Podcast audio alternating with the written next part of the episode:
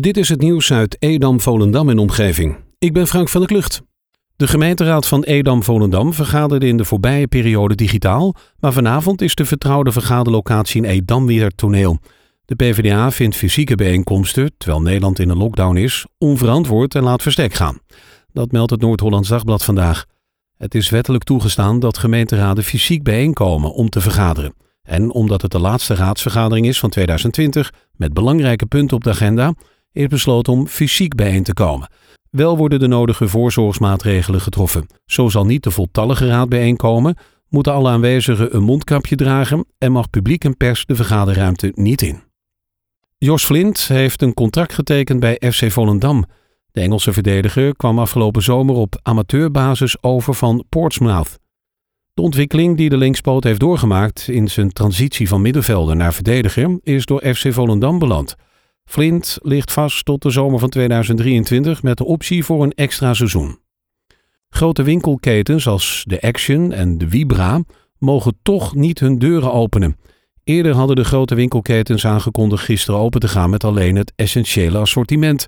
Dit zorgde voor veel onduidelijkheid, waarna het kabinet heeft overlegd en besloten de regelgeving aan te scherpen. Ook HEMA heeft besloten de deuren van haar winkels te sluiten.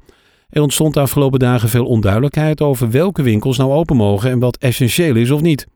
Na kabinetsoverleg is besloten dat alleen winkels die meer dan 70% van hun omzet uit essentiële producten, zoals levensmiddelen, drogisterijartikelen en diervoeding halen, open mogen blijven. De gemeente in Zaanstreek-Waterland moeten met spoed plek vinden voor de opvang van 128 asielzoekers. Dat meldt het Noord-Hollands Dagblad. Op de middellange termijn komen daar nog eens ongeveer 100 opvangplekken bij. De grote vraag is waar. Het voormalige UWV-gebouw in Zaandam werd in eerste instantie als mogelijke opvanglocatie gezien, maar de eigenaar van het pand heeft inmiddels andere plannen met het gebouw. Andere plekken hebben de burgemeesters in Zaanstreek-Waterland nog niet gevonden. Dat er nu met spoed 128 nieuwe opvangplekken moeten worden gevonden, heeft te maken met de achterstand bij de Immigratie- en Naturalisatiedienst. Langs de N244 tussen Edam en Volendam is gisternacht een auto in het water beland. Een 25-jarige vrouw was de macht over het stuur verloren. Gelukkig kon ze zelfstandig uit het voertuig komen en hield ze verder niets aan over. Bellen zijn aangehouden door de politie omdat er vermoedelijk alcohol in het spel was. Met twee sleepwagens is het voertuig door een bergingsbedrijf uit het water gehaald. Noord-Hollandse ondernemers moeten in 2021 ondersteuning kunnen krijgen van een regionale ontwikkelingsmaatschappij. De provincie werkt samen met regionale partners aan de oprichting. Een ROM laat ondernemers innoveren en investeren om hun groei te versnellen. Dit draagt bij aan een duurzame en innovatiever Noord-Holland. Ook ondersteunt de ROM tijdens een crisis zoals nu bij de gevolgen van coronacrisis. Er zijn al acht ROMs in Nederland. Een ROM maakt het mogelijk om efficiënter gebruik te maken van een landelijke regeling en fondsen. Net als voorgaande jaren zijn er geen vaste plaatsen en tijdstippen waar de kerstbomen in de gemeente Edam-Volendam kunnen worden ingeleverd. Jongeren uit de gemeente kunnen kerstbomen bij elkaar sparen en door gemeente op laten halen. Medewerkers van de gemeentelijke buitendienst komen de bomen tot en met 8 januari ophalen of gelijk versnipperen.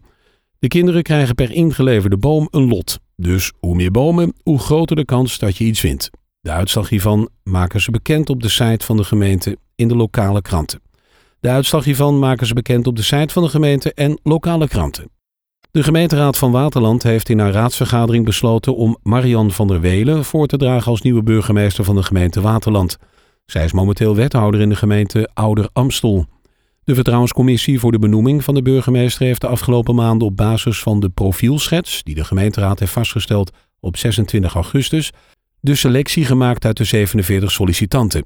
De gemeenteraad ziet in mevrouw van der Welen een prima burgemeester die past bij de gemeente en haar inwoners. Naar verwachting is de installatie van de nieuwe burgemeester op donderdag 11 maart. Elk jaar wordt op 7 december de Internationale Dag van de Vrijwilliger gevierd. Op deze dag wordt wereldwijd uitgebreid aandacht besteed aan de belangrijke functies van vrijwilligers in de samenleving op het gebied van sport, gezondheidszorg, culturele activiteiten en andere maatschappelijke terreinen. Ook de gemeente Landsmeer greep deze gelegenheid aan om haar waardering te uiten voor de vele vrijwilligers die actief zijn in de gemeente. Gisteren is wethouder sport Erik Heinrich op coronaveilige wijze langgegaan bij de derde groep Landsmeerse vrijwilligers om hen de aandacht te geven die ze verdienen. Tot zover het nieuws uit Edam, Volendam en omgeving. Meer lokaal nieuws vindt u op de Love Kabelkrant, onze website of in de app.